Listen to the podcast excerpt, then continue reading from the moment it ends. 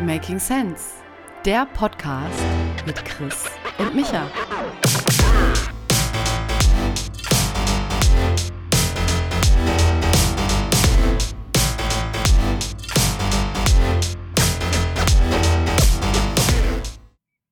Christopher. Michael, herzlich willkommen zu unserem Making Sense Podcast, wo wir jede Woche ein Stückchen gemeinsam weiser werden. Ähm, wir haben mittlerweile auch schon so ein schönes Ritual am Anfang. Du fragst mich jedes Mal seit 20 Folgen, ob ich noch weiß, wie es geht. Völlig unbegründet. Aber jetzt habe ich einen tollen Merkspruch und zwar klicken, klatschen, quatschen. Ist das, das ist ja, das ist ja, das ist ja großartig. Klicken, Dankeschön. quatschen, klick, klicken, klatschen, quatschen ist ein Zungenbrecher. Ähm, Richtig. Und äh, ja, für, für die Zuhörer, es hat, wir haben manchmal dann drei oder vier Anläufe, bis äh, Christopher das nochmal hinkriegt mit dem auf den Record-Button drücken und klatschen, dass ich das dann später schneiden kann. Aber das sind Kleinigkeiten, das sind Kleinigkeiten. Das ist halt. Ja, ich gebe zu, in mehr als, in etwas mehr als 50 Prozent der Fälle gibt es wegen mir Verzögerungen. Aber wahrscheinlich, weil ich gedanklich schon so voll in den Themen drin bin und dann ähm, stolper ich hier über so einen Selbstverständlich. te technischen Stolperstein. Ja, es tut mir Selbstverständlich. Leid, ja. Geht's dir ansonsten denn gut? Ja, müde, aber sonst ist alles super. Boah, erst krank wochenlang, jetzt müde. Du hast es nicht Ja, leicht. Nee, nee, nee, meine Tochter lässt mich nicht schlafen. Das habe ich dir vorhin in der Vorbereitung erzählt. Mhm. 0 Uhr 45. Ich werde wach davon, dass sie feststellt, dass an der Decke ein Feuermelder ist. Und der, der, der alle 30 Sekunden einmal piept und dann wollen sie es dir zeigen und dann musst du 30 Sekunden warten, bis er wieder, also piept, also blinkt, ne? Nee, der blinkt nicht, der blinkt nicht bei uns, sondern äh, sie hat Hä? lediglich festgestellt, äh, dass, der, dass der da ist. Hat dann festgestellt, dass der Hund von meinem Vater Nadua heißt. Äh, und dass sie sich darauf freut, dass meine Mutter, was ja ihre Oma ist, bald zu Besuch kommt, sie mit ihr in die Kirche gehen kann. Und das sind alles schöne Sachen, aber halt nicht um 0 Uhr 45. ähm, Sie verarbeitet die Welt, ja? Ja, Welcome genau. Parenthood. bisschen asynchron, genau. Nach einer Stunde ging es dann wieder. Deswegen bin ich ein bisschen müde. Und bei dir so? Ich, ich, möcht, ich möchte aber gleich äh, ein potenzielles Making Sense äh, explorieren. Und zwar, wenn dein Feuermelder nicht blinkt, ist das nicht schon, ist da nicht schon ein Fehler? Sollte, müssen die nicht blinken? Weißt du das? Ich würde dir mal nachgehen, ja? Und vielleicht kannst du nächste Folge Also- erzählen, ob es auch welche gibt, die nicht blinken. Unsere Feuermelder blinken nicht. Doch, das sollten die eigentlich alle 30 Sekunden oder so tun. So ganz dezentes? Lichtchen, ja. Ja, das zeigt, dass die noch Battery haben, ja. Wobei sie andererseits standardmäßig, wenn sie wenig Batterie haben, auch, Batterie haben, auch anfangen nervig zu piepen, ja. Um zu Aber sagen, wie? hey, Aber das kann ich nicht. Also da, da. äh, Wir machen uns mal schlau. Ein Making Sense in nächster Woche. Mit Wo, wo, ist, wo sind unsere Mitarbeiter, die jetzt Fact-Checking, Live-Fact-Checking machen? Wo sind die? Genau, und genau, warum machen die eigentlich nie die Shownotes, ja? Genau. Ja, mir geht's, mir geht's gut, um darauf äh, zurückzukommen. Ähm, der Oktober ist ein bisschen mein Aufräummonat nach dem Sommer, der durchaus wild war, viel Freizeitstress, wie es so ist. Ähm, Habe ich jetzt den Oktober Zeit, mal ein bisschen Themen neu zu strukturieren, unter anderem, wie gesagt, die Shownotes. Ich bin sogar mit einem gemeinsamen Freund in zwei Wochen ähm, für ein paar Tage unterwegs. Früher waren wir heftig Backpacken in Aserbaidschan und sonst was. Jetzt haben wir uns einfach in ein Hotel eingenistet für ein paar Tage, um unser Leben aufzuräumen ja, und so ein paar Themen nachzuarbeiten, die auf der Strecke geblieben sind. Steuererklärung zu machen und natürlich heftig Sport zu machen. Ähm, Mhm. Da sieht man mal, wie sich das Leben geändert hat äh, von Anfang 30 zu Ende 30, ja. Darauf freue ich mich aber irgendwie auch. Ist befreiend, ne? Von daher Mhm. Wie lang- geht's wie lange seid ihr weg? ganz gut. Ähm, sechs Tage. Sechs Tage, also über Wochenende und ein paar Werktage nutze ich meinen kostbaren Urlaub, um mein Leben aufzuräumen. Wir brauchen noch irgendwie ein coolen Wort für, für ähm, diesen Trip. Ja, ist mir noch keiner eingefallen. Aber ich habe das letztes Jahr einmal gemacht, dass ich so ein Aufräumwochenende hatte, äh, wo ich mich dann eingenistet habe für zwei Nächte im Hotel ganz allein. Und es hat so gut getan, diese To-Do-Liste mal aufzuräumen. Ähm, ist vielleicht auch so ein potenzielles Making Sense. Äh, ein, zwei Mal im Jahr so eine Zeit. Ähm, ein Plan, wo man entweder alleine oder vielleicht so mit dem Coworking-Ansatz, dass man noch ein anderes sympathisches Gesicht hat, mit dem man abends vielleicht auch ein Glas Wein trinken kann oder so, um einfach mal seine fucking Themen aufzuräumen, ja. Du Ich bist auch berichten. eher so ein, so ein Human Doing, ne? Human Doing, ja, ja, Ja. ja. richtig, ja. der, der Begriff hat dir gefallen, ja? Der hat mir gefallen. Der passt, der, der hat so, ach, großartig. Aber passt auch auf dich super, ne? Human Doing. Was ist dir denn sonst so hängen geblieben äh, in unserem Recap von letzter oh, Woche? das war geschmeidig. Ja, du hast, äh, also drei Sachen. Mm, Du hast einmal über das Stressdreieck gesprochen, Mhm. dass man sich in stressigen Situationen vergegenwärtigen soll, ob man äh, die Ressourcen hat, die Erwartungshaltung hat oder die Situation im Griff hat oder aus der Situation rauskommen kann. Also ein Dreiklang, äh, drei Stellschrauben, an denen man drehen kann, theoretisch, äh, um Stress zu reduzieren. Das, äh, da gibt es aber einen Podcast zu, einen weiterführenden, den kann man sich dazu anhören. Dann hast du ähm, über die Wissenschaftsgläubigkeit geredet und dass äh, die Totschlagargumente von Menschen, die Wissenschaftsleugner sind, genauso von Wissenschaftsgläubigen angebracht werden können, dem die sagen, die Wissenschaft hat gesagt. Bam, zack, fertig. Äh, und dass das genauso schwach ist oder schwach sein kann, ja, ich, dass man ich, da ich, ich, ich würde es nicht nur auf die Wissenschaftsleugner beziehen, das ist ja das offensichtliche Pendant, sondern ich meinte das schon eher in Bezug auf Populismus. Populismus ist ja so aufhetzen und Stimmung machen und einfache Antworten liefern. Ähm, Was ja oft äh, unwissenschaftlich ist. Das, das stimmt, also wollte ich nur klarstellen. Das, okay. äh, das schließt sich nicht aus, aber äh, genau, ist jetzt nicht nur, es ist generell ein bisschen breiter. Dieses einfache Antworten geben, was man manchmal da den Leuten vorwirft, ich glaube, da ist man selbst auch in, mehr in der Gefahr drin, das zu tun, von einer anderen Ecke kommend, als man denkt. Das war so mein, meine genau. Hypothese. Ja, das fand ich gut, äh, aber viel besser fand ich äh, die zwei Tipps bezüglich den Kindern und Regeln. Dass es mhm. Kindern äh, oft hilft, wenn man äh, den Regeln gibt, die befolgen sie dann auch gerne. Und da reicht es dann manchmal sogar einfach zu sagen, hey, das machen wir immer so. äh, ne? und, und, dass man oft bei, ähm, äh, bei Diskussionen mit Kindern Körper mit, Körperteile mit einbeziehen soll. Also wenn man die Hände voll hat und das Kind möchte auf den Arm, dass man nicht sagt, genau, jetzt hat Chris gerade, das kann man jetzt noch nicht sehen, weil wir jetzt noch keinen Videocast haben, aber der hat gerade mit der im Handrücken so ein bisschen ausgeholt. Chris ist ja auch eher so ein Verfechter der, ähm, der äh, konservativeren Erziehungsmethoden. Genau. Ähm, Genau, und äh, dass man dann sagen soll, nicht, ich, ich kann dich nicht auf den Arm nehmen, sondern meine Hände können dich nicht auf den Arm nehmen, weil mhm. die sind, die haben Taschen in der Hand. Ne? So, und das funktioniert besser, als einfach zu sagen, ich kann gerade nicht. Ich glaube, ja. wir zwei werden irgendwann herausfinden, ab welchem Alter das nicht mehr funktioniert, diese beiden. Ja. Aber eigentlich klingt es erstmal einfach, ne? es, klingt, äh, es, es klingt einfach. Genau. Du kannst ja mal versuchen, du hättest es eigentlich heute nachprobieren können, als deine Tochter um 0.45 Uhr über Oma reden wollte, dass du sagst, Flora, hast du mal auf die Uhr geschaut? Das machen wir nicht um die Uhrzeit. Das machen wir nie. Bitte weiter schlafen. Ja, da muss sie halt auch erstmal wissen, ich, das, was eine Uhr ist, weiß sie, aber dass sie die Zeit anzeigt und was 0.45 Uhr, Christopher, das bringt noch nichts. Da, da sind okay. wir so weit sind wir noch nicht. Na gut, okay. Dann komme ich mal zu meinem Recap. Was ist mir hängen geblieben? Ja. Ähm, vom letzten Mal, wir haben tatsächlich über ein Thema, was es schon seit Jahren gibt, gesprochen, die CO2-Bilanz von E-Autos und wie nachhaltig sind sie wirklich. Und da fühle ich mich jetzt ein bisschen confident, ohne dass es Wissenschaftsgläubigkeit ist, dass man sagen kann, fuck it, jedes E-Auto macht mehr Sinn. Äh, kann sein, dass es nicht in dem Zeitraum Sinn macht äh, oder nachhaltiger ist, indem man es persönlich fährt. Aber selbst die konservativsten Annahmen waren, je nach Autogröße und so weiter und so fort, zwischen paar 70 und 100.000 Kilometern, ähm, nachdem sich ein E-Auto dann rechnet, wenn man alles berücksichtigt. Ne? Also just buy E-Autos, please, ja? Habe ich das so richtig wiedergegeben? Äh, ja. Hast du mir zugehört? Okay. Ich habe jetzt genau, dann, dann hast du über AI in, Intuition gesprochen, also Intuition. Wir reflektieren ja regelmäßig, was wir so erfahren über die künstliche Intelligenz, weil das halt so eine präsente und spannende und auch teilweise beängstigende Entwicklung ist seit ja, fast ein Jahr jetzt. Ne? Ähm, und hast gesagt, dass die intuitiv äh, teilweise die gleichen Fehler machen wie Menschen.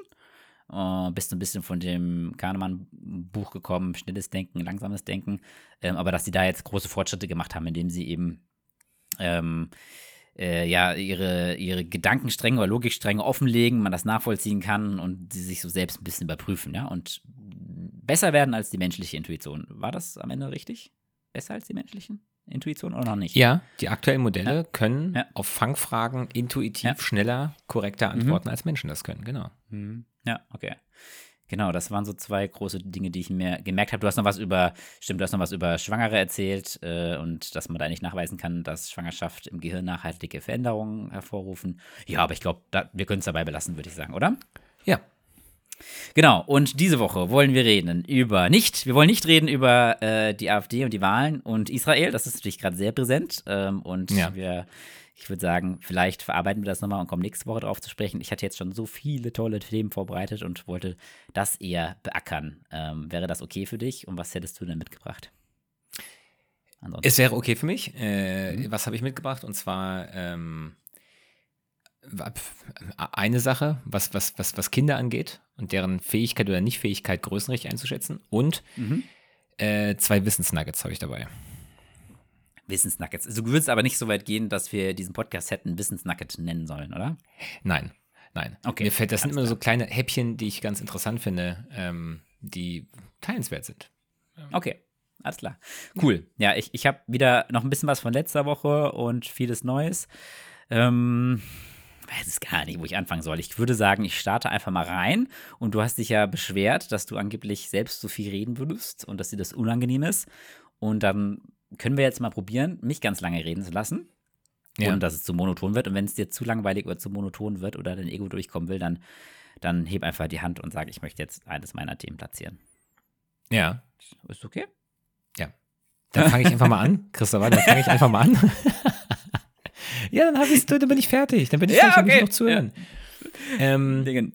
es gibt einen Typ, der heißt äh, Joachim Heinrich Kampe. Äh, den kennst du bestimmt. Ne? Vielleicht. Ja. Und der hat Dinge getan, die ich ganz lustig finde. Und zwar, äh, der ist 1818 gestorben und äh, der hat für etliche Fremdwörter deutsche Entsprechungen erfunden. Zum Beispiel, Geil. kein Witz, ja? Das Wort tatsächlich kommt er- vom Wort hat er- faktisch. Ja. Also das Wort faktisch ist nicht deutsch und das Wort tatsächlich ist eine deutsche Entsprechung. Ach, der war so ein, so ein Entrepreneur im, im, in der Linguistik, im sprachlichen Sinne. Äh, ja, genau. hat Der war Dinge deutscher Schriftsteller, etabliert. Sprachforscher und Pädagoge. Ne? Wow. Genau, also das, das ist das erste Wort, ne? also tatsächlich statt faktisch. Ähm, das Wort Ergebnis statt Resultat hat er erfunden. Und das Wort Hochschule statt Universität. Interessant, okay. So, und dann hat er noch drei andere, die haben sich nicht durchgesetzt. äh, was, was, könnte, was könnte eine äh, Entsprechung für das Wort Kultur sein? Was ja auch kein deutsches Wort ist. Es ist fies. Geistesanbau. Wow, okay, darauf wäre ich. n- Hat sich, nicht, hat sich nicht durchgesetzt, offensichtlich. Dann Mhm. eine, eine Entsprechung für das Wort Ironie. Finde ich übrigens ganz cool. Schalks Ernst. Wieso das? Was heißt. hä? Also sein, seine, se- se- seine, Empf- seine Empfehlung statt Ironie zu sagen, Schalks Ernst. Also der Ernst von einem Schalk, von einem Quatschkopf. Genau. Und so. Mhm. eine, eine, eine Alternative für das Wort Pause. Zwischenstille. das finde ich gut. Ich glaube, das hätte Potenzial. Ja? Oder? Sehe ich auch so. Lass, man, Genau. lass mal eine Zwischenstille machen. Cool. Genau, das ist das eine Nugget und das zweite Nugget, dann bin ich durch und dann bin ich gespannt, was du zu hören hast. Es gibt wohl einen, äh, einen ganz lustigen Lifehack, wenn es um Prozentrechnung geht. Also wenn du zum Beispiel gefragt wirst, wie viel sind denn 40 Prozent von 30? Dann kannst du relativ Ja. simpel einfach die Nullen wegnehmen gedanklich und 4 mal 3 rechnen und dann kommst du bei 12 raus. Das gleiche zum Beispiel auch bei der Frage 90 Prozent von 50. Ja, mach mal. Mach 9 mal. mal 5 sind 45. Und das Okay. ist die richtige Antwort. Oder 20 Prozent von äh, 160 zum Beispiel. 2 mal 16, 32. Also das Hm, scheint wohl aber- zu funktionieren, ja? Oder, ne? Oder 20, oder hier, äh, was, was ist bei dem, bei dem Video noch, verlinke ich auch, Ja. 20,5 Prozent von 40. Ja. Dann machst du einfach äh, 2,05 mal 4. Okay, ich, ich frage mich gerade, ob das aber nicht so eigentlich normale Schulbildung ist, weil ich glaube, so, so, so mache ich das eigentlich auch schon immer. Ähm, Ja, Du- du also wenn nicht, du, du wenn du nicht? 40 Prozent von 30 rechnest, rechnest du im Kopf 4 mal 3 und bist bei 12. ich glaube, ich habe, ich glaube, mein Ansatz ist tatsächlich, dass ich überlege, was ist denn 10%, weil das ist immer. Ja, so mache ich das auch Und dann mal 4. Okay. Aber den okay, fand ich, den ja, fand okay. ich nicht verkehrt. Den, fand ich, das ist ein kleiner Lifehack. Ja, Genau. klar, cool, ja. Genau. Okay. Und dann, dann bin ich auch schon fertig. Und jetzt, jetzt interessiert mich mal, was hast denn du für deine. Also drei Minuten Themen. war dein Input für diese Folge heute, ja? Mhm. Mach mal, ich habe doch immer was zu sagen. Jetzt erzähl okay, mal. alles klar. Ja, schön. Okay, also ich würde mal anknüpfen. Also es sind viele kleine Themen, mehrere könnte man länger drüber sprechen. Ich schaue einfach mal, was so mit dir resoniert. Ähm, Mhm. Angefangen bei ähm, der künstlichen Intelligenz Intuition. Den Sprung auf die menschliche Intuition habe ich in einem Podcast gehört mit einem ähm, bekannten Wirtschaftsprofessor, der äh, in Chicago gelehrt hat, jetzt in Deutschland ist und der über ähm, Entscheidungsfindung gesprochen hat. Und da gibt's, der lohnt sich auf jeden Fall in Gänze zu hören, über 30 Minuten. So die zwei Nuggets, die ich mitgenommen habe, war einmal, ähm, manche Menschen haben ja das Problem, dass sie die optimale Entscheidung treffen wollen und dann sich nicht, nicht sicher sind, ist es die richtige Entscheidung und so ein bisschen Ja. Overthinking und so, ne? Und er sagt, man muss sich vergegenwärtigen, dass man eigentlich fast nie eine optimale Entscheidung treffen kann. Äh, von der Logik her, per Definition, kannst du nur eine optimale Entscheidung treffen, wenn du alles weißt, was darauf einen Einfluss hat. Ja? Und das ist halt bei einer mathematischen Gleichung ähm, hier und da gegeben, ja? aber in der Realität, in der Praxis ist das ja nie so. Du kannst nie alle Infos haben. Ne? Das, das muss man sich vergegenwärtigen, ja. Und dass ähm, er, er wurde auch gefragt, was hat er denn dann in der Praxis für sich, äh, wenn er darüber seit 30 Jahren über Entscheidungsfindung und Optimierung forscht, mitgenommen? Hat er denn gelernt, bessere Entscheidungen zu treffen? Hat er gemeint, das eigentlich nicht unbedingt, ja, sondern es geht eigentlich darum, äh, schnelle Entscheidungen zu treffen. Also es gibt ja. verschiedene Dinge, auch wieder haben wir ja schon andiskutiert bei Kahnemann und schnelles Denken, langsames Denken. Ähm, was man machen kann, man kann da sehr viel mehr tun, aber das führt in der Summe eigentlich nicht unbedingt besser, dazu, dass man bessere Entscheidungen trifft, nur dass man Entscheidungen schneller trifft. Die sind gleich gut, aber das ist ja dann auch schon eine Verbesserung, weil du einfach mehr Zeit und Ressourcen, Energie hast für anderes im Leben, ja, oder um noch mehr Entscheidungen zu treffen, ja. Ist ja, glaube ich, auch so die typische Herausforderung, ähm, wenn du halt mehr Verantwortung hast in deinem Leben allgemein, ganz gut vorstellbar im beruflichen Kontext als Manager, pipapo, ne? Das, das auf der Ebene lernst du halt einfach schnellere Entscheidungen zu treffen, nicht unbedingt bessere. Interessant. Ähm, genau. Und äh, er, er hat dann von Intuition gesprochen und hat gemeint, das hat halt logischerweise mit Intuition zu tun. Und zwar findet er, dass dieses Thema Intuition sehr schnell so ins in, äh, abgekanzelt wird mit was ähm, Esoterischen und so, aber Intuition ist basiert eben, das haben wir ja auch teilweise schon gesagt, eigentlich auf Logik, ne? indem du halt aktiv bewusst Dinge lernst und das geht halt in Fleisch und Blut ins Unterbewusstsein über. Ne? Und eigentlich ist Intuition was zutiefst Logisches. Ja? Es ist, ist quasi das Ergebnis aus allen logischen Dingen, Eindrücken, die du dir in der Vergangenheit gemacht hast. Ja? Unbewusste ähm, Kompetenz. Wir erinnern uns an dieses Kompetenzmodell, könnte man ja auch sagen. Jetzt, wo du es sagst, genau. Jetzt, wo ich sage. Mhm. Ähm, genau, und das deshalb Intuition äh, eigentlich sehr viel Aufmerksamkeit und Credits verdient ha hat, genau. Und das fand ich eigentlich ganz gut. Und dass die Intuition ähm, mit der Erfahrung natürlich besser wird. Das ist ähnlich wie dieses AI-Modell wahrscheinlich. Äh, je mehr ähm, Inputs du hast, umso besser kann es sein. Und dass natürlich dann Intuition von einem 21-jährigen Berufsanfänger dann doch tendenziell schlechter ist und man sich weniger darauf verlassen sollte als von einem 51-jährigen Manager, ja. Ähm, ja. Und natürlich da ist die, die Downside oder die, die Einstellung, die man machen muss, dass es natürlich trotzdem die Gefahr hat, dass es fehlgeleitet wird, ne? Weil wenn du einer bist, der ist immer im gleichen Kontext all die Jahre, wir haben das immer so gemacht, da ist es halt schlecht, ne? Also es ist schon gut, das zu kombinieren und sich regelmäßig neuen Inputs auseinanderzusetzen und nicht immer in dem gleichen Ge Gewäss Ge Wasser zu schwimmen, sozusagen, ja? Ja, macht, that makes sense. Hm? That makes a lot of sense, right? Ja, genau. Ähm, ja, was habe ich hier noch? Ich habe mal wieder eine Good News mitgebracht. Das habe ich mir notiert, ähm, weil, genau, ich hier gelesen habe, dass 62 Prozent der EU-Bürger angegeben haben, dass sie psychische Belastung empfinden durch die weltweiten Krisen oder die Krisen der letzten Jahre. Ja. Also fast zwei Drittel, was mich ähm, gerade zuletzt immer mehr auf den Trichter bringt. Wir haben es hier im Podcast auch schon thematisiert, dass wir durchaus häufiger mal über positive, positive Dinge auch sprechen können. Ne? Und wir vielleicht bewusst aus diesem Problemfokus, den das Gehirn hat, ähm, evolutionär, ähm, ausbrechen sollten. Ja? Und auch aus diesem Clickbaiting Problem, was wir gesagt haben, dass das menschliche Gehirn halt automatisch mehr seine Aufmerksamkeit auf Probleme ähm, lenkt und so natürlich tendenziell auch das Internet aufgebaut ist. Ne? Ähm, das ist ein bisschen schwierig. Da, muss, da müssen wir, glaube ich, versuchen ähm, auszubrechen. Deshalb hier regelmäßig ähm, Good News bei dem Thema, dass 62 Prozent der Euro Europäer sich belastet fühlen, war ich aber trotzdem ein bisschen baff. Ich weiß nicht, hat, hat, hat dich das gewundert oder sagst du, kann ich mir sehr gut vorstellen? Klammer auf, ich weiß, dass dir die Dinge auch sehr nahe gehen und dass du dich, glaube ich, auch immer sehr belastet fühlst. Also du bist wahrscheinlich selber die Zielgruppe, Klammer zu. Ist richtig. Ja, und ich ja. hatte in der Vorbereitung gesagt, die, ja. äh, äh, worüber wir zwar nicht sprechen, aber was ich jetzt kurz erwähnen muss, diese Sache mit Israel, mhm. ähm, die, die, die, hat mich, die hat mich tatsächlich sogar in Träumen verfolgt. Also ich hatte Albträume davon. Äh, was liegt wahrscheinlich an der Vaterrolle, äh, was, was, was man gehört hat, was da mit, mit Familien und Kindern passiert ist und so. Ähm, äh, und die Tatsache, dass halt Festivalleute da überfallen wurden, was mhm. ja ein Teil meiner Identität ist, Techno und Festivals und so weiter. Also da gab, kam vieles zusammen.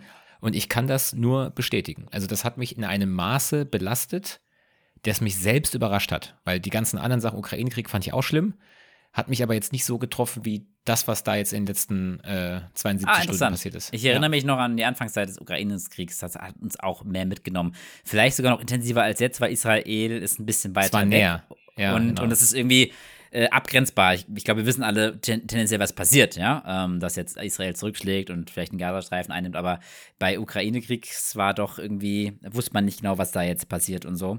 Deshalb ja, es war halt ein, ein klassischer Krieg, Land gegen Land. Ja. Und das, was ja. da diesen, mhm. diese Gewalt jetzt im Nahen Osten entfacht hat, war einfach maximal, mhm. genau.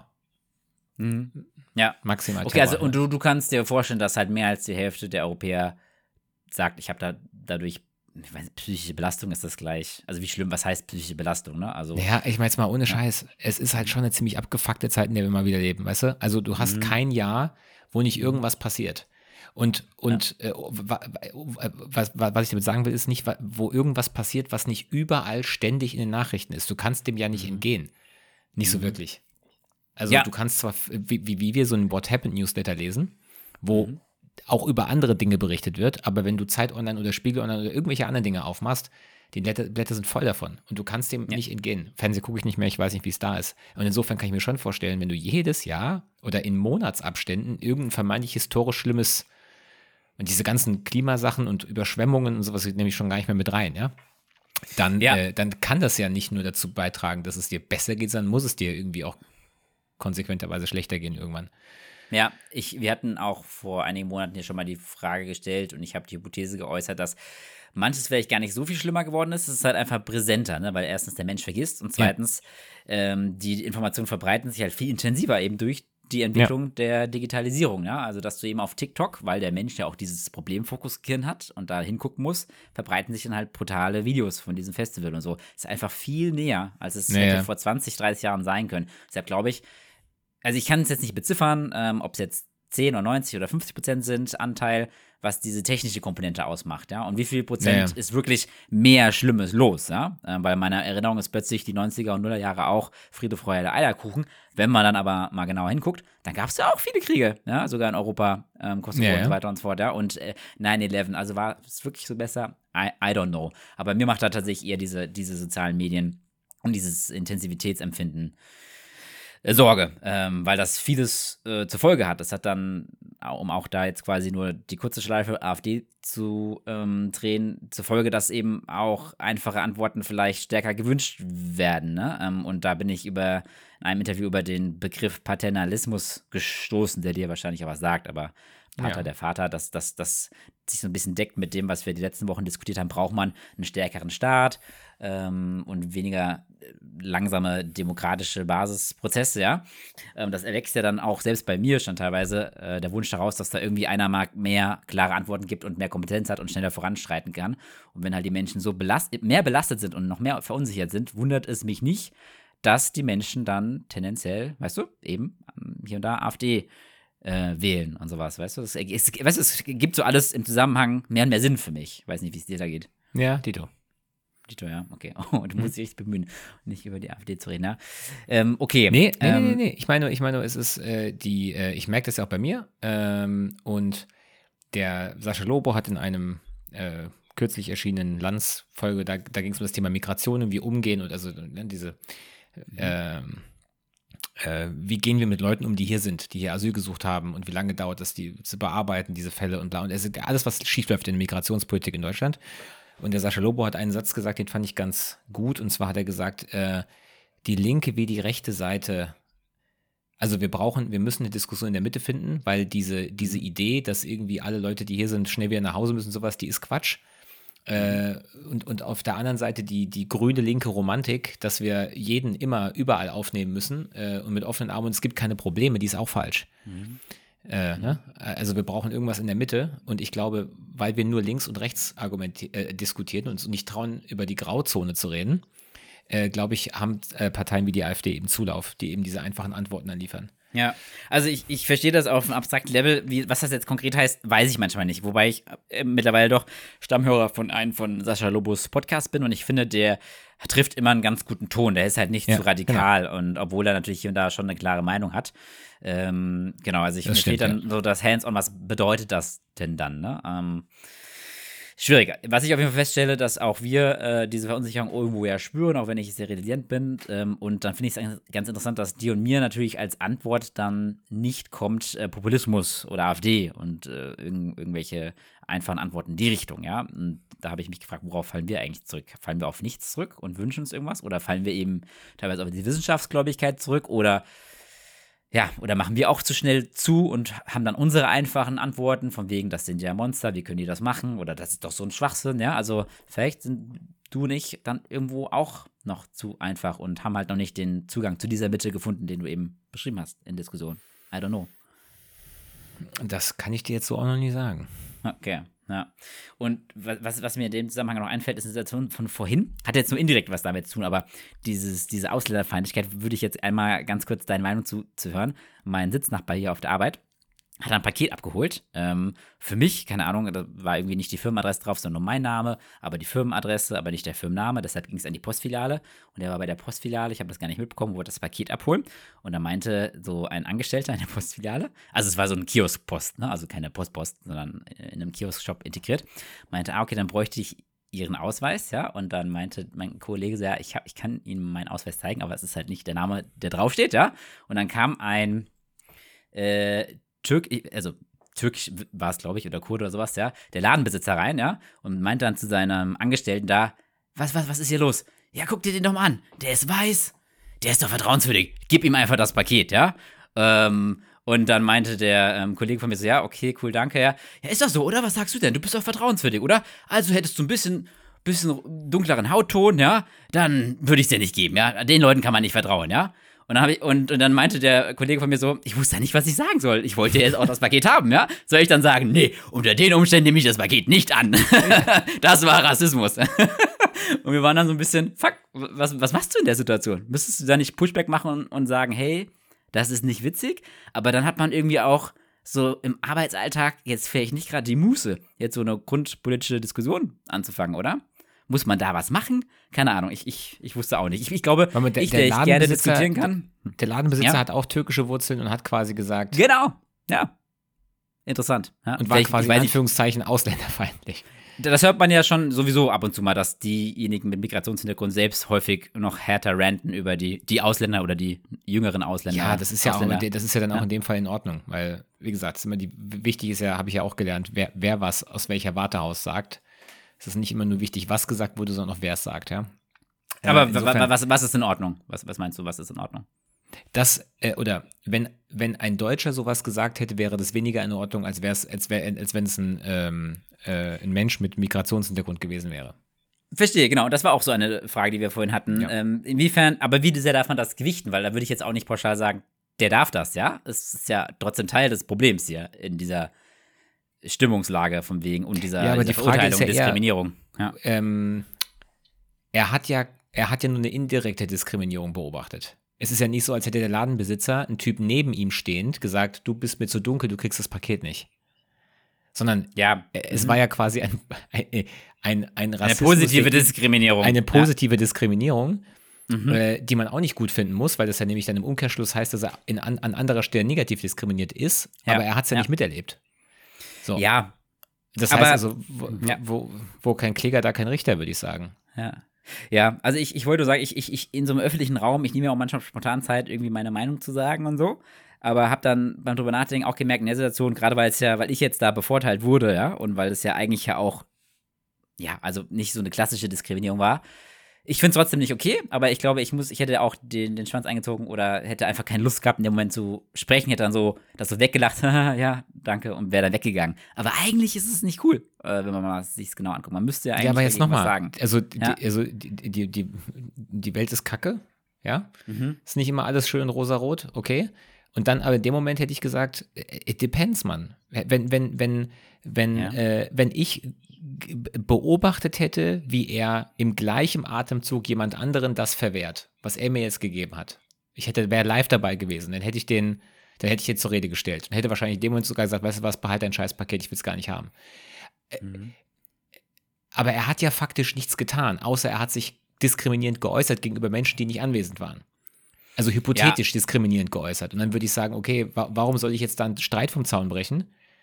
Weil vielleicht war das auch nur ein dummer Spruch. Vielleicht hat er einfach nur mal, Ja. vielleicht ist der ja gar nicht so. Aber also, ne, Aber- weil, Für mich ist das aber im gesellschaftlichen Zusammenleben, bei all den Fragen, die wir haben und die Missstände und wie wir irgendwie eine bessere Gesellschaft sein wollen, eigentlich schon eine relevante Frage. Wo, wo ähm, beteiligt man sich an der Diskussion? Ja, und ähm, wenn da so einer in so einer Position ist wie er, ähm, dann erlebt er ja sozusagen meines Erachtens häufig falsches Feedback, weißt du? Er kann so Sprüche machen, die Leute sind in dem Moment Kunde oder Bittsteller oder wollen ihr Paket haben und er bekommt ganz viel positives Feedback. Er kann so einen Spruch machen, die Leute lachen drüber und er denkt, ah, sehen ja irgendwie alle so wie ich. Weißt du, was ich meine? Und da, damit baut man ja weiter, äh, äh, wei- legt man ja Ziegel auf dieses Haus der falschen Eindrücke bei ihm, ja?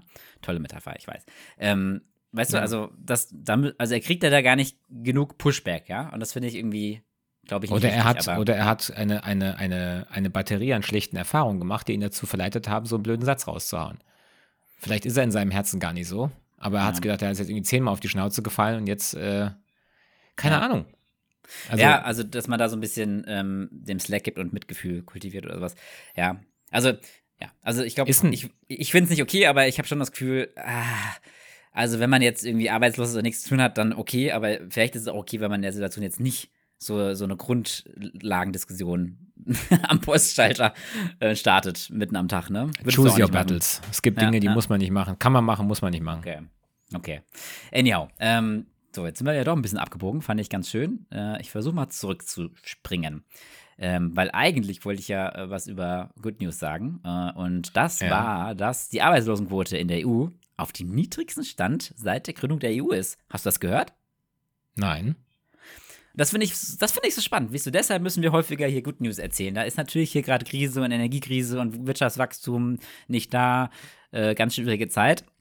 Aber man kann ja trotzdem mal erwähnen, dass, ähm, keine Ahnung, ob es jetzt statistische Tricks da gibt oder wie auch immer, aber dass es auch durchaus gute Entwicklung gibt. Ja? Also die ist jetzt auf 6,4 Prozent und nochmal um 0,1 Prozent gesunken und die schwankt zwischen 2,7 Prozent auf Mal Malta und 11,5 Prozent in Spanien.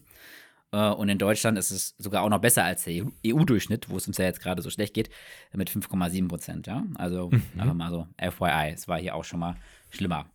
Ähm, genau, jetzt habe ich dann noch äh, ein paar Follow-ups zu vergangenen Themen. Vielleicht auch eher Kategorie Bad News. Wir haben ja mal über das Thema Drogenhandel gesprochen, ne? Ja. Ähm, weiß nicht, wo du deinen Koks herbeziehst, aber ist auf jeden Fall ein Trend, dass das mehr und mehr Ach, machen.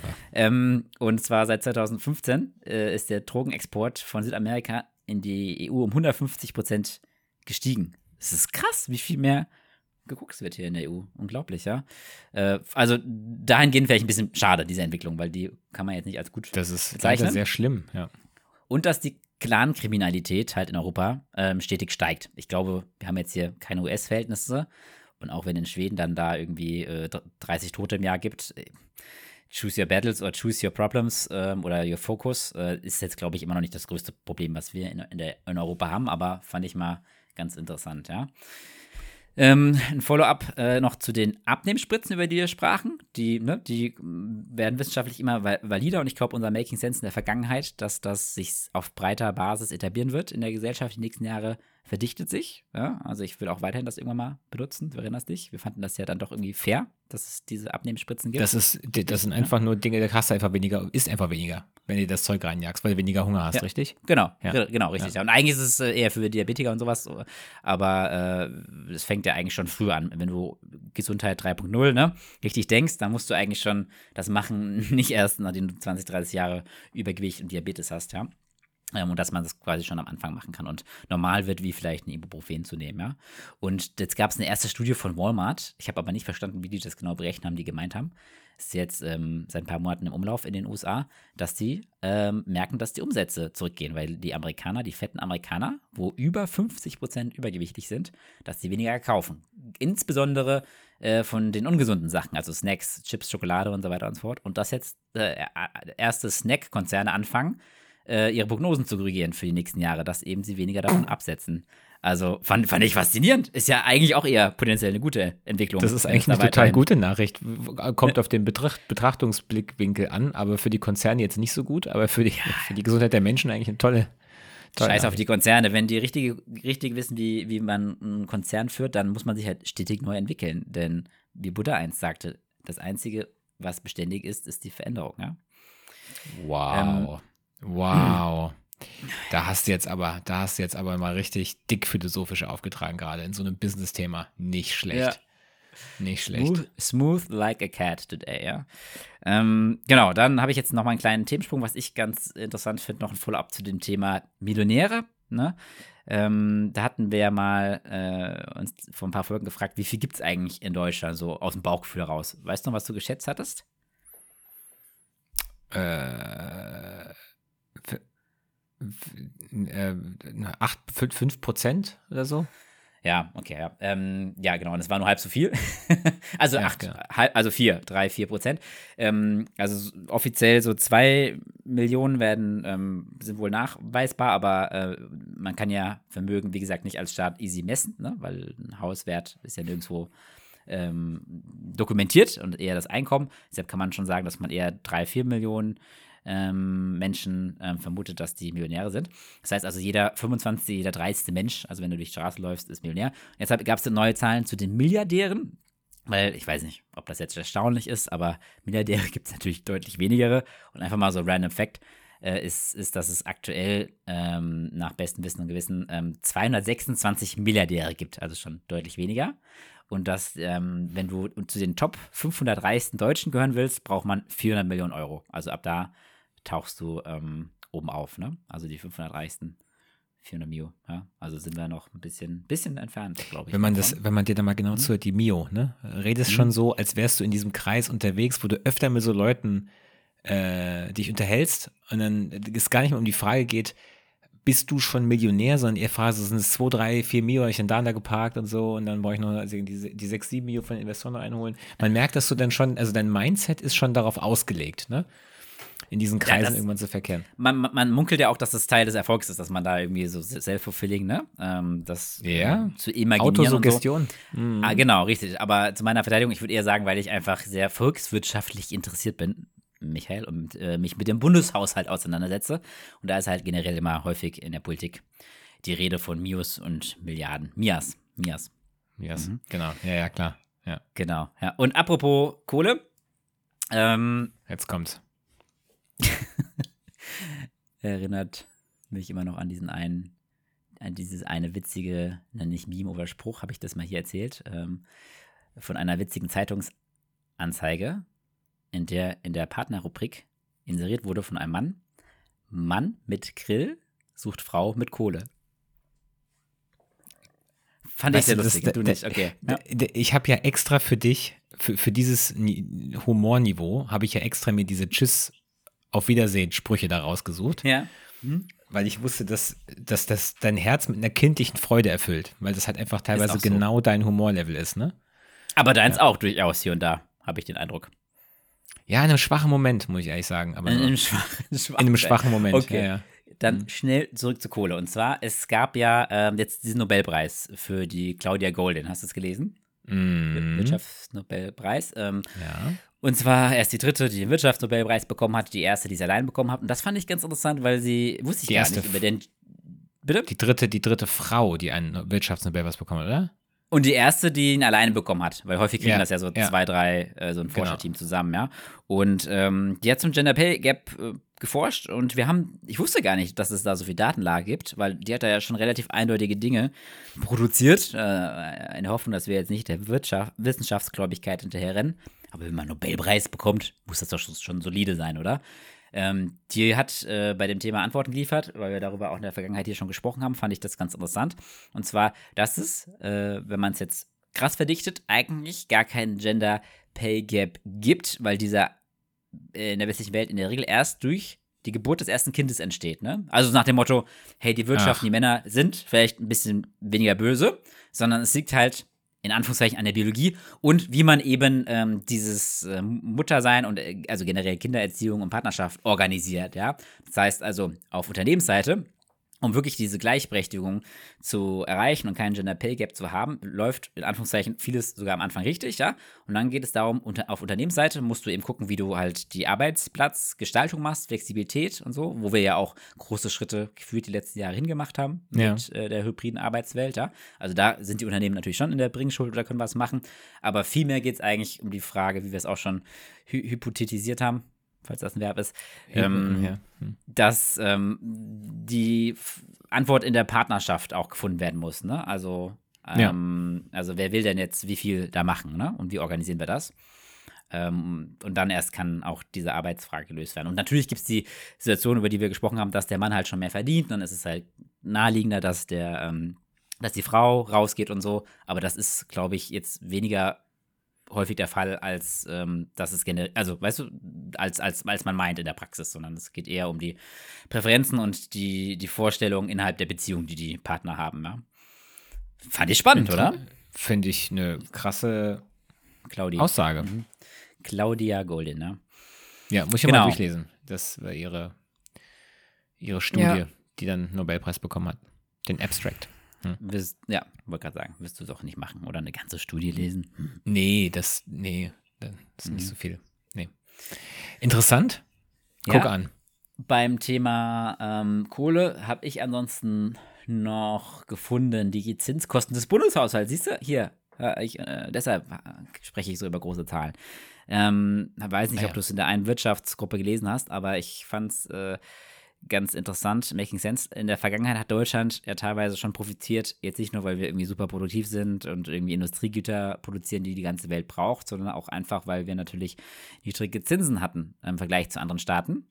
Und teilweise war die, die Kosten, also die Zinsen, die wir zahlen mussten, obwohl wir eine hohe Verschuldung haben, ähm, äh, gerade mal wenige Milliarden im Jahr, also vier, fünf Milliarden waren es irgendwie vor Corona, ähm, die du an Zinsen zahlen musst als deutscher Staat, ja, im Vergleich zu über 100 Milliarden von anderen Ländern, ja. Und jetzt ist es eben dadurch, dass die Zinsen hochgegangen sind und das, Klammer auf, Vorwurf an die Regierung in der Vergangenheit, ähm, Klammer zu, dass wir nicht lang, äh, oft genug langfristige Zinsen uns gesichert haben und wir deshalb jetzt immer mehr halt diese teuren Zinsen bezahlen müssen und jetzt die Kosten im Haushalt von 4 auf 40 Milliarden gestiegen sind. Jährlich ist das ja, ja. Und ja, mal gucken, wie es da weitergeht. Jetzt sieht es ja eher so aus, als würden die Zinsen nicht unbedingt äh, mittelfristig weiter steigen. Aber wenn du überlegst, in einem Jahr 40 Milliarden oder 30, paar 30 Milliarden mehr Belastung spontan, was man vor zwei Jahren nicht auf dem Schirm hatte. Und dann ist das ja ein träges System. Das heißt, nächstes Jahr wird es immer noch relativ viel sein.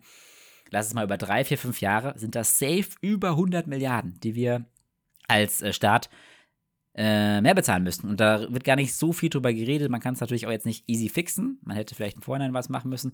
Aber das ist dann einfach okay oder wird gemanagt, ja. Und das führt mich wieder zu diesem Making Sense, das, das was ich mal vor einer Weile gebracht habe, hier, ähm, dass wir teilweise echt einen falschen Fokus setzen in Diskussionen. Weißt du, als wir über das, ähm, die Abschaffung des Elterngelds oder diese ähm, Bemessungsgrundlage gesprochen haben, ne? da ging es dann um 300 Mil Millionen oder auch bei ganz vielen anderen Dingen streiten wir uns um wenige hunderte Millionen, Anführungszeichen, ja. Aber wir haben es jetzt so oft gesehen. Hier das Beispiel oder wie viel man für die Bundeswehr locker gemacht hat ähm, oder um Uniper, den Gasriesen da zu retten. Das sind ganz viel, ganz schnell Dutzende von Milliarden, ja. Äh, und an anderer Stelle diskutieren wir jahrelang über wenige Milliarden. Das, das, das regt mich schon ein bisschen auf. Da setzen wir, glaube ich, einen kla- falschen Fokus. Wir sprachen ja auch über die Bahn letztens, äh, die irgendwie vor ein paar Jahren gesagt hätten, hey, wenn wir alles total sanieren wollen, sodass die Bahn richtig geil ist, dann bräuchten wir 50 Milliarden. Und dann hieß es vor ein paar Jahren, boah, 50 Milliarden, viel. Und jetzt irgendwie ein paar Jahre später, boah, es wird immer alles scheißer. Ähm, jetzt sind es schon 80 Milliarden, ja. Klar, das ist schon viel, ja. Aber wenn man sich überlegt, wie schnell an anderer Stelle mal wir 40 Milliarden im Jahr mehr zahlen, verstehe ich es nicht, warum wir da nicht mehr Mut haben, da mehr Gas zu geben. Also es hat mich echt ein bisschen genervt. Ja, auf der Individualebene nennt man das mentale Buchhaltung. Tell me. Ja, das ist ein Konzept aus der ähm, Finanzpsychologie, dass du ähm, deine Gewinn- und Verlustkonten im Kopf ähm, teilweise nicht verknüpft sind. Also das ist eines der Dinge, die man im Wirtschaftspsychologiestudium lernt.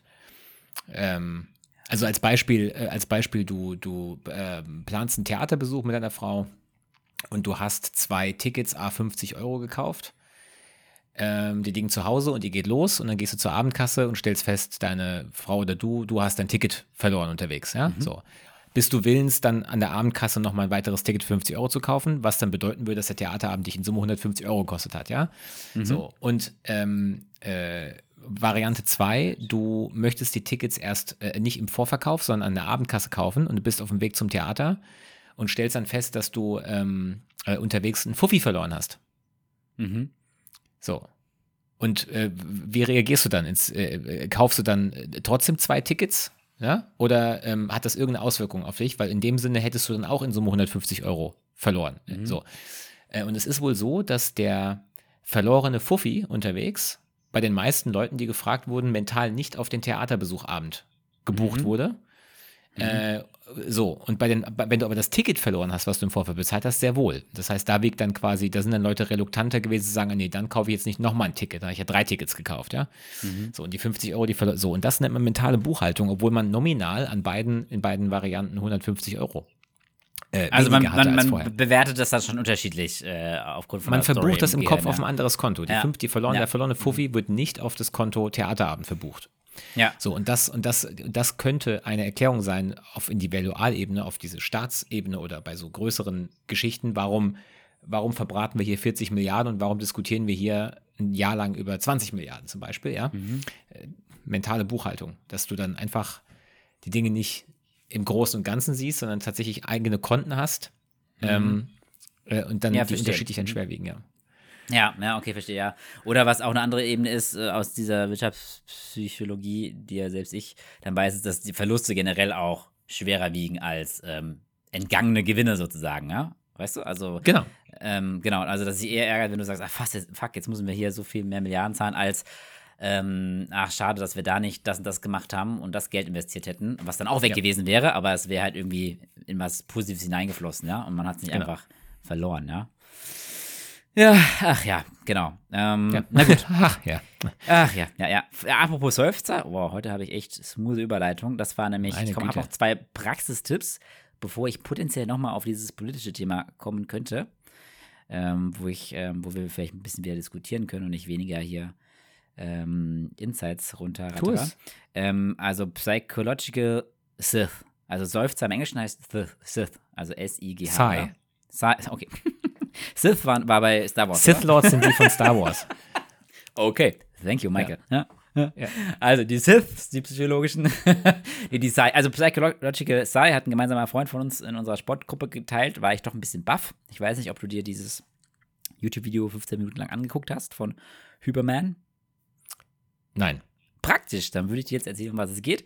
Und zwar meinte er, dass eines der äh, besten Praxistipps zum Thema auch Stressmanagement ist, ähm, richtig zu seufzen, seufzen und richtig zu atmen, ähm, weil, ähm, das wusste ich gar nicht. Natürlich sagt man, wenn man gestresst ist, mal tief durchatmen, aber es kommt eigentlich darauf an, wie du atmest. Und zwar, pass auf, wenn du länger einatmest, als du ausatmest, ja, was ich, glaube ich, intuitiv auch machen würde, wenn ich mich beruhigen will und äh, mal tief Luft hole, ja, dann erhöhst du deinen Herzschlag und äh, erhöhst eigentlich den, das Stresslevel im, ähm, im Körper. Warum? Weil wenn du einatmest, dann weitet sich ja dein Brustkorb, das Herz wird weniger kompresst, wird größer ne? und dadurch wird die Bewegung im, im, also das Blut, was im Herz zirkuliert, ähm, träger und das Herz muss sich mehr anstrengen, um das Blut zu pumpen. Ja? Das heißt also, der, das Gehirn über, ich habe vergessen, welches Nervensystem, Parasympathik, was weiß ich, ähm, lernt dann, oh fuck, okay, gib mal mehr Gas, Herz muss mehr pumpen und du erhöhst den Stress, ja. Ähm, und das ist ja eigentlich das Gegenteil, was du erreichen willst, ja. Und das heißt, du musst eigentlich äh, Umgekehrtes machen. Du musst ähm, meinetwegen auch tief einatmen, aber dann die Ausatmung verlangsamen, was ich persönlich immer total unangenehm finde. Da hatte ich schon immer ein Problem mit. Aber dann ist quasi, äh, wenn du länger halt in der Ausatmung bist und das Herz äh, kom kompressiert wird, ja, dann ist dann äh, wird da mehr Druck erzeugt und das Blut fließt schneller durch den Körper und dann sendet das Gehirn eher die, die Signale, boah, reduzier mal deinen Herzschlag und mach langsamer, ne? Das fand ich super interessant. Also, so also länger ausatmen als einatmen. Das Genau, wäre der Praxistipp. genau. Genau, und der, der, der Übertipp ist sozusagen dieser, dieses psychologische Seufzen, was man halt manchmal schon macht, ich glaube beim Wein. Und zwar, dass, dass du, um das zu forcieren, du ähm, äh, zweimal hintereinander einatmest und um, bevor du ausatmest. Also, also du, du atmest einmal Mhm. ein, aber nicht bis zum Maximum, dann atmest du nochmal nach, ja. Das hat irgendwie, das habe ich dann biologisch auf Englisch nicht ganz verstanden, hat was damit zu tun, dass du zwischenzeitlich diese Fläche in der Lunge, die, wenn du sie ausbreitest, wo ja der Stoffwechsel passiert, ähm, CO2, ähm, ist, ist ja tatsächlich deine, deine Oberfläche in der Lunge so groß wie ein ganzer Tennisplatz. Das ist schon, schon ähm, crazy. Und da sind ja lauter Bla Bläschen drauf, ja, dass die einmal irgendwie Ja. aktiviert werden und dass, dass das dann verstärkt. Also die genaue Erklärung kann man sich ja mal angucken. Also wenn du es richtig gut machen willst, dann äh, atmest du einmal relativ tief nochmal nach und dann langsam aus. Und das hat halt wirklich den krassesten Effekt äh, in der Selbstberuhigung. Ich würde Spannend, mal oder? gerne wissen, wie viele Leute, die das hören, das dann auch simultan gemacht haben. Hm, stimmt, ja. Aber ver versuch das mal vor allem in der Praxis ähm, ähm, zu probieren, ähm, weil einfach, wenn Auf jeden sagst, Fall. stressig, es nervt mich, Diskussion, ähm, dass du ähm, nicht sagst, oh, ich muss mal hier tiefer atmen, bla, fick dich, sondern dass du mal, ah nee, da gab es schon so eine wissenschaftliche, einfache Antwort, wie man es machen Das soll, ja. Werde ich definitiv, ich habe das ganz oft auf Wiedervorlage gehabt, ich wollte mir das die ganze Zeit angucken, ich habe es nie gemacht, Mhm. äh, weil ich dachte, so ein einfaches, so ein einfacher Tipp, der so eine große Wirkung hat. Ja, Aber äh, werde ich auf jeden Fall machen. Wie gesagt, ich bin gespannt, wer alles das mal nachgearbeitet hat, während er das gehört hat. Mhm. Und genauso wie das ja, ne, wenn ich jetzt sage, dass es unmöglich ist, seinen Ellenbogen zu lecken, zum Beispiel, dann bin ich mal gespannt, wie viele Leute im Nachgang, gerade eben oder im Nachgang, das auch probiert haben, ob das wirklich so ist. Ah, jetzt habe ich natürlich Lust, aber wenn ich mir das angucke, sieht schon sehr unrealistisch aus. Stimmt, Sehr, ja. ne? Aber viele Leute werden es Ja. wahrscheinlich probieren, ja. ja. Genau. Das, das mit dem Tipp mit dem auf Wiedervorlage legen, du hast ja gemeint, eigentlich funktioniert das ja ganz gut, wenn du so Dinge in den Kalender oder auf Wiedervorlage ähm, legst bei dir im Selbstmanagement. Ja, äh, äh, bei, bei? YouTube ist aber so, da gibt es ja die Rubrik später ansehen. Mm. Ja. Ja, Achso, das Video meinst du jetzt? Okay. Genau, Mhm. das Video jetzt in dem Fall mit, dem, mit diesem Atemtipp und ähm, Mhm. äh, das hatte ich mir ganz oft was später ansehen. Da habe ich ja verschiedene Clips vorgeschlagen bekommen, wo es über dasselbe Thema ging. Ähm, Mhm. Äh, ja, habe ich dann, äh, irgendwie hat dann diesmal nicht so geklappt. Ja, okay, verstehe. Ich dachte jetzt eher, dass du dich in der Praxis an Dinge erinnerst, ähm, an Rituale. Ähm, und da habe ich festgestellt, dass manchmal die Dinge ähm, am Anfang noch ganz gut funktionieren, aber irgendwann sind sie halt so üblich schon, dass ich das nicht mehr als äh, äh, entscheidendes Signal wahrnehme. Also ich hatte mal vor Jahren schon irgendwie so fünfmal am Tag die Erinnerung, hier einmal tief atmen oder mal Augen zu eine Ja. Minute meditieren. Klickst dann irgendwann weg, passt mir nicht rein, bla bla, und irgendwann habe ich es nicht mehr als, als äh, Reiz wirklich wahrgenommen, weißt du? Ich glaube, da, da muss man ab und zu, kann man trotzdem probieren, aber ab und zu den Reiz wechseln oder was ganz Präsentes machen. Und was ich irgendwie ganz cool finde, also du kannst zum Beispiel immer, wenn du in die Küche gehst, musst du halt ein Schild hinstellen, was wirklich Aufmerksamkeit äh, äh, erweckt, also Neonfarben oder, oder, oder lustig oder sonst was. Und das werde ich alle paar Wochen mal austauschen. Dann bringt dir das schon was bei diesem Thema mit dem Atmen. Wobei ich jetzt gelernt habe, dass ich es in dem Moment falsch gemacht habe, aber egal. Haben wir, wir haben so einen Wasserspender in der Küche, was äh, übrigens das über Making Sense fürs Büro ist. Nicht irgendwie jeder bringt seine Wasserflasche mit oder die Company kauft Wasserflaschen, sondern einfach einen geilen Wasserfilter, der das kalt, sprudelig und so ähm, spendet. Ne? Das ist total cool. Und ich weiß nicht warum, ich habe eine Vermutung, die sind so arschlangsam, wenn du da dein Glas und drunter stellst und drückst drauf. Das dauert so lange. Ich weiß nicht, Ja. ob, ob das Wasser in dem Moment live gekühlt wird. I don't know. Ne? Aber es ist, ist mir unerklärlich, warum das so langsam ist. Ich war da erst echt die ersten Tage da und dachte mir, das kann doch nicht sein. Also was für, ein, was für einen wirtschaftlichen Schaden das hier auslöst, dass man einfach hier 45 Sekunden stehen muss, dass man ein Glas Wasser voll bekommt. Ja? Und dann habe ich das versucht zu reframe und habe dann die Idee gehabt, dass ich einfach ein Schild anbringe. Nach dem Motto, hey, na, mal wieder aufs Wasser am Warten, ja eine Runde mal tief durchatmen, ja. Ähm, breathe in, breathe out, ja. Und, so, und das mache ich jetzt immer, also fast immer, wenn ich an dem Automaten stehe. Ja? Also wie gesagt, ich habe es dann falsch gemacht, habe dann mein Stresslevel erhöht, weiß ich jetzt, aber in der Zukunft werde ich dabei länger aus. Hol dir und mal- einatmen, ne? Also, wenn du wirklich so ein Schild an diesem Wasserspender hast, Mhm. Mhm. dann kannst du ja mal eine Umfrage bei deinen Mitarbeitern machen, eine anonyme, ob ob das nicht auch als passiv-aggressiv paternalistischer Management-Tipp vom Chef gesehen wird, der Stress auslöst und nicht Stress mindert. Ne? Das, also wenn ich an einem Wasserspender stehe und da steht dann so ein Zwinker-Smiley-Spruch, ey, einmal tief durch, dann würde ich sagen, fick Und alles ist wieder gut. Gali Krü, dein Chef, ja. Gehaltsverhandlungen, nicht das gewünschte Ergebnis gebracht, einmal tief durchatmen, 25 Sekunden Ja. Zeit am Wasserspender. Gruß, Kussi, euer Chrissy, ja. Aber ich sagen, okay, alles klar. Aber ich glaube ich nicht, dass es so ist. Nee, nee, Okay. nee, nee. Okay, also meine, meine brillanten Tipps äh, stoßen auf wenig Zuspruch bei dir. Du scheinst dich ja scheinbar dann doch ganz gut im Griff zu haben und brauchst das alles nicht, mein Lieber. Nein, nein, nein, nein. Ich bin ausdefiniert, was meine Psyche und Philosophie und so angeht, kein Problem. Ja. Du bist, man sagt ja auch, du bist der Buddha von Köln, ne? genau, Mhm. genau. Dann, dann habe ich jetzt noch einen Produktivitätstipp ähm, für dich. Ich weiß nicht, ob du es schon gesehen hast. Ähm, Nochmal unsere AI, JetGPT. Hast du da den Plus-Zugang, den Premium-Zugang? Nein, nein. Klingt komisch. Du musst, du musst in dich investieren und in die AI. Ja. Klingt komisch, aber ich habe bisher noch nie so einen richtigen Anwendungsfall für mich gesehen, wo ich dachte, die Kohle nehme ich jetzt in die Hand, dafür brauche ich das unbedingt. Okay, ja, ich gebe zu, ich habe es auch einfach noch ein gemacht, weil bisschen. ich dachte, die Firma zahlt das und es ist ein 20, ein 20 im Monat, ja. Ähm, aber da geht, es geht auf jeden Fall voran, weil jetzt gibt es mittlerweile die Funktion, dass du ChatGPT an für sich benutzt ja dann wohl schon, dass du es mittlerweile auch mit dem Internet verbinden kannst Also jetzt nicht über den Bing-Browser, sondern dass du es halt auswählen kannst und sagen kannst, Ja. hier, mach mir hier, an- beantworte mir das nicht einfach mit deinem Wissensstand von September 2021, sondern ähm, ähm, guck mal kurz ins Internet und dass jetzt bald auch kommt, ähm, diese Verknüpfung zu anderen Anwendungen, wie zum Beispiel Bildererstellung und so, dass du nicht mehr in so einen shady Discord-Channel musst. Ähm, also das wird, glaube ich, wirklich nächstes Jahr nochmal ganz, ganz viel mehr äh, angenehm sein. Ganz, ganz viel mehr angenehm sein, äh, die AI zu benutzen. Ja. Ja. Gibt es ja auch eine Live-Sprachoptimierung. Wäre vielleicht auch ganz ratsam, ja? Jetzt lachst du noch. Wird's geben. Ja. Es wird, es wird so ein Live-AI-Ding geben, wo einfach die Sprachfehler einfach weg, Ja. weg, weggeblitzdingst werden. Ne? Gut, so. Da du ja heute hier generell sehr unvorbereitet bist und nicht so viel beitragen hast, würde ich, kann ich jetzt wieder nochmal auf meine ein, zwei politischen Themen zurückkommen. Ähm, wir haben ja hier noch viereinhalb Minuten. Wäre das fein für dich? Ja. Übrigens, äh, Streitgespräch. Mhm. Das Wort Streitgespräch, abgeleitet aus dem Wort Debatte, das war auch von dem Joachim Heinrich Kampe. Muss ich gerade nochmal sagen. Das ist Nee, finde ich gut. Ist eigentlich eine potenzielle äh, Jobbezeichnung oder Jobrolle in der Gesellschaft, die verloren gegangen ist. Vielleicht gibt es ja doch wieder so ein, zwei, drei Leute, die das gerade mit Social Media, TikTok und so wieder besetzen könnten. Von wegen, hey, ich bin der Guy, Guy wir brauchen noch irgendwie einen coolen Namen. Der äh, optimiert unsere Sprache und sammelt Ideen und will neue Wörter etablieren und die Sprache optimieren. Könnte ich mir vorstellen. Parterre, Aber ja, Erdgeschoss. Pater war von dem auch noch. Okay, das ist ja fantastisch, ja. ja. Ja. Wobei, wobei ich schon erkenne, dass es wahrscheinlich auch die AI machen wird. Na gut, ähm, anyhow. natürlich. Genau, also abschließend ein großes Thema. Wir können es ja andiskutieren und ähm, in der Zukunft weiter diskutieren. Wir hatten ja in der Vergangenheit schon so ein bisschen, wohin geht es mit dem Land und dass man irgendwie das Gefühl hat, ähm, die Deutschen denken schlechter und schlechter von ihrem Land. Ne? Also das Thema beschäftigt mich, da will ich die nächsten Wochen, Monaten, Monate häufiger mal mit dir noch drüber sprechen.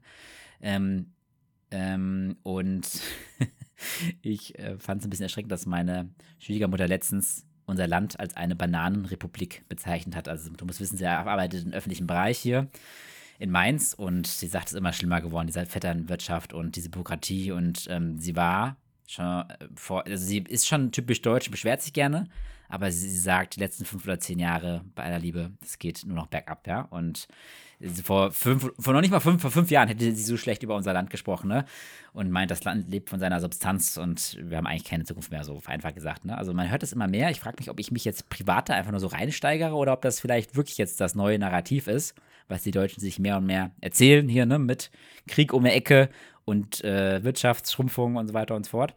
Und ob es dann aber Next Level vielleicht ähm, auch wieder dieser Pain ist, dieser Schmerz, den wir ja besprochen haben, dass du den manchmal brauchst für Veränderungen, weil, Ja. wir, weil wir ja nicht über Vision gehen. Ne? Ähm, und dann kam noch der ähm, Sattelberger hier um die Ecke, der ehemalige Personalverstand von der Telekom, mit dem du ja damals nichts zu tun hattest, aber ihr wart, im gleichen, ihr wart im gleichen Konzern. Und der hat sich ja so ein bisschen als Influencer da äh, in den politischen Diskussionen die letzten 10, 15 Jahre immer eingebracht. Ähm, vielleicht sag mal was kurz zu dem, wie du ihn wahrgenommen hast, wer das ist. Und dann würde ich mal eine, Dis Ich- eine, eine Hypothese von ihm hier reinbringen. Ja? Ich kenne nur äh, Berichte von Dritten, von Leuten, die direkt mit ihm gearbeitet haben, äh, in Form von Führungskräften oder ehemaligen Telekom-Führungskräften. Und äh, ich war ja Steinbeiß-Student bei der T-Systems und in so einer Steinbeiß-Studenten-Community. Und da habe ich auch mit Leuten gesprochen, die direkt für ihn gearbeitet haben. Und äh, schwierige Persönlichkeit. Sehr Aber er hatte irgendwie. Erfolg. Er hatte, er hatte große Rollen und irgendwie auch äh, politisch äh, kriegt er immer wieder eine Bühne, sozusagen. Also irgendwas Also er hat, also ich meine, machen Personalvorstand von der Lufthansa und von der Telekom zu werden, muss man erstmal hinkriegen. Also insofern Mhm. würde ich sagen, erfolgreich. War er erfolgreich mit den Dingen, die er gemacht hat, kann ich nicht so ganz beurteilen. Er war auf jeden Fall sehr laut, sehr meinungsstark und sehr krass. Bis Mhm. hin zu erratisch. Also, dass er mit Gegenständen nach Menschen geschmissen hat, die anderer Meinung waren als er. Das war jetzt auch eher an der Tagesordnung. Erzählt man sich. Ähm, genau, also das heißt, ich, so, so viel kann ich über ihn sagen. Ja, okay. Okay, also hast du ihn jetzt nicht als Vordenker wahrgenommen, sozusagen, oder als einer. Naja, schon. Also ich meine, ja, also was also ich sagte ja, er war laut. Also den Satz, äh, die, die Telekom wird bis 2015 haben wir 30 Prozent Frauen in Top-Führungsfunktionen. Äh, das war ein Satz, den er sagte. Er wollte der Politik zuvorkommen, weil er der Meinung war, die Politik ist zu langsam, das kriegt die Telekom schneller hin. Äh, Also schon, das- schon he he hehre Ziele äh, und Intentionen. Das auf jeden Fall. Ja, ja, ja, ja. Ja, ja, ja. Mhm. Aber. Genau. Und der Weg dahin dann über Not, notfalls, also durch jede Wand und gegen jeden Widerstand. Okay, finde ich ja, also ähm, fast schon Musk-like. Wir hatten ja das Beispiel letzte Woche. Ähm, ja. Weiß jetzt nicht, ob ich ihn in die Kategorie stecken würde, aber ich sag mal, von der Art und Weise, dann mit Menschen umzugehen, wenn man sich an was in den Kopf gesetzt hat, äh, und hat die ähnlich, ähnlich menschenunfreundlich, aber auch da, wie gesagt, aus Erzählung von Dritten, würde ich jetzt nicht ah. sagen, habe ich nicht live erlebt. Also diese Kombination Personalvorstand und menschenunfreundlich klingt einfach nicht so gut, ja, muss ich sagen, ja. Hat er denn das 30%-Ziel erreicht, weißt du das bei der, bei der Telekom? Soweit ich weiß nicht, nein. Ich sollte okay. das ja bei der T-Systems monitoren und mhm. mit, mit helfen umzusetzen und genau.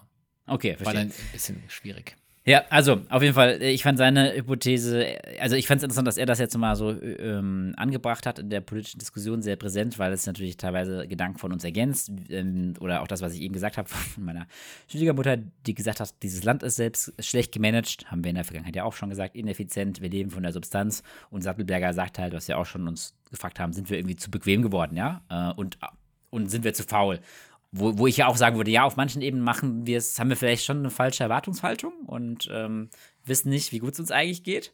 Aber er übersetzt das ja sozusagen in die Hypothese, dass er sagt, die Vier-Tage-Woche ist Quatsch und wir sind zu Beginn geworden und wir müssen eigentlich wieder mehr Druck aufbauen und mehr von den Mitarbeitenden fordern und äh, wieder mehr Stunden arbeiten, ja. Ähm, und ich vermute mal, du sagst, das ist Quatsch oder was ist deine Meinung dazu, zu seinem Ansatz? Ähm, also erstmal, wir sind, zu, wir sind zu bequem und dann sein Vorschlag, wie man damit umgeht. Stimmst du vielleicht beim ersten Teil zu? Wir sind zu bequem.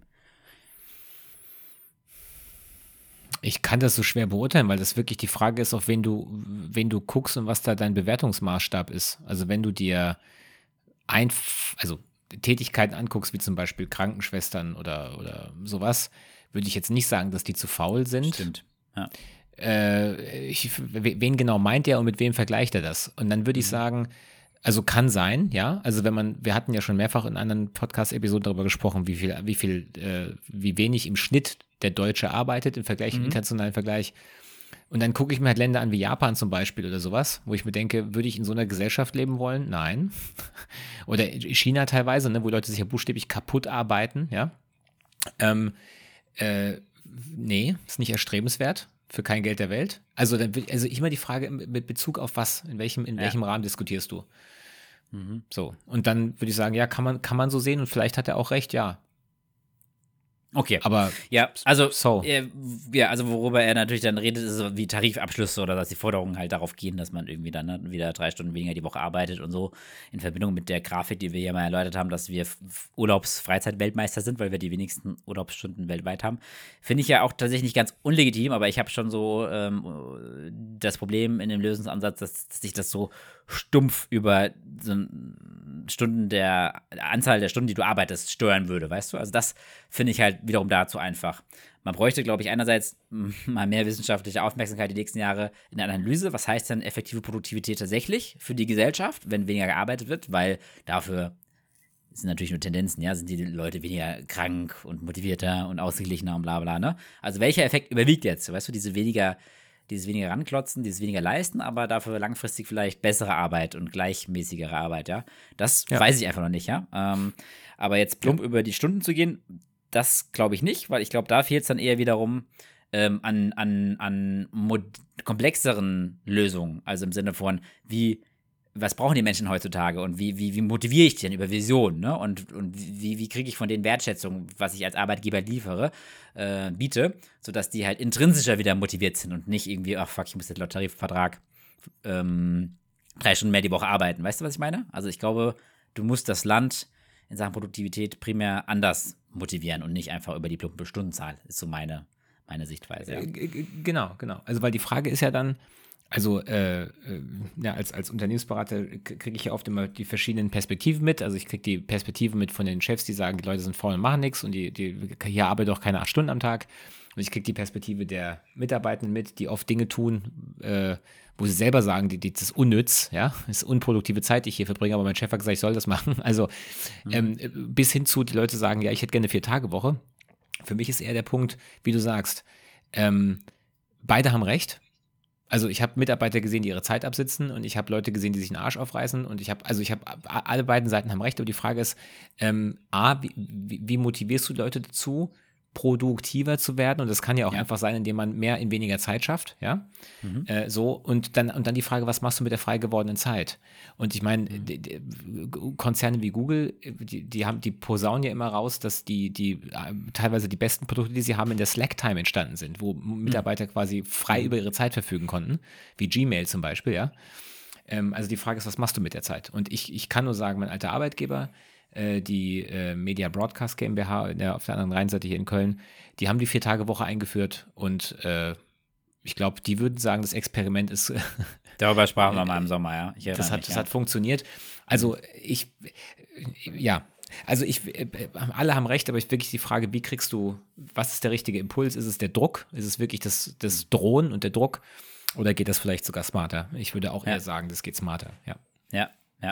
Weil in der Praxis bei uns ist es so, dass, ähm, klar, wenn wir jetzt eine Vollzeitrolle suchen, dann, also würden wir jetzt nicht jemandem sagen, hier kannst du auch in 20 Stunden machen, also wenn wir jemanden heiren, wenn wir jemanden einstellen. Aber so zwischen 25 und 40 Stunden kann man sich eigentlich bei uns immer, eigentlich immer aussuchen, ähm, wie man arbeiten will, ja, ob er 35 oder 32, weil ich denke, ja, es geht ja grundsätzlich um die Ergebnisse, Stunde mehr oder weniger. Schauen wir mal, und wenn das irgendwie so eine doch so ausfüllende Rolle ist, dann muss man halt vielleicht nochmal neu denken oder noch jemand mehr einstellen, ja. Aber ich finde dieses Mindset da von vornherein schon zu bieten, dass jemand 35, 32, 30, 28, das total unterschiedlich, ja, je nach Person. Das finde ich, glaube ich, wichtig. Und dann habe ich auch das Gefühl, die wichtigen Dinge werden trotzdem erreicht, ja, auch wenn die dann vielleicht mal eine Woche mehr arbeiten, weil sie halt diese intrinsische Motivation haben, ja, und nicht einfach stumpf ähm, das Gefühl haben, sie müssen hier sein und die Zeit absetzen, auch wenn sie mal gar nicht so viel zu tun haben, ja. Also ich glaube, das, das müssen wir irgendwie anders denken, ja. Ja. Anyhow, deshalb fand ich das irgendwie erschreckend, äh, erschreckend, also erstaunlich, dass der das so posaunt hat und ähm, wollte das Ja, mal aber wie gesagt, das, ja. das will ich nur noch mal sagen. Er ist eine sehr laute Persönlichkeit und äh, das muss man einfach wissen. Ähm, Okay. genau. Gut. Wie viele Stunden arbeitest du diese Woche ungefähr so? Schwierig. schätze. So 30 oder 50? Das kommt leider sehr darauf an, weil ich sehr arbeitsintensive Tage habe und das bedeutet, Mhm. Also arbeitsintensiv im Sinne von, ich führe Interviews zum Beispiel, Vorbereitung auf Workshops. Mhm. Das ist in meinem Kalender nachweisbare Zeit. Die Zeit, die ich kreativ arbeite, wie zum Beispiel, wie, wie, wie mache ich jetzt eine Mindmap aus den ganzen Interviewergebnissen, Mhm. das kann einen ganzen Tag dauern. Aber das heißt nicht, dass ich den ganzen Tag da sitzen auf dem Blatt Papier gucke, sondern es kann sein, dass ich dann beim Joggen drüber nachdenke oder Mhm. keine Ahnung wo. Und dann, also das ist leider bei mir etwas schwer zu sagen. Aber du bist jetzt kein Workaholic und mit 60 Stunden unterwegs, standardmäßig. Irgendwie so gefühlt. Die Phasen wird's, die, die Phasen gibt es natürlich auch, klar. Das sind das Okay. sogar mehr. Aber äh, das ist halt phasenweise Projektgeschäft, ne? Wie es halt Ja. in der Beratung oft so ist.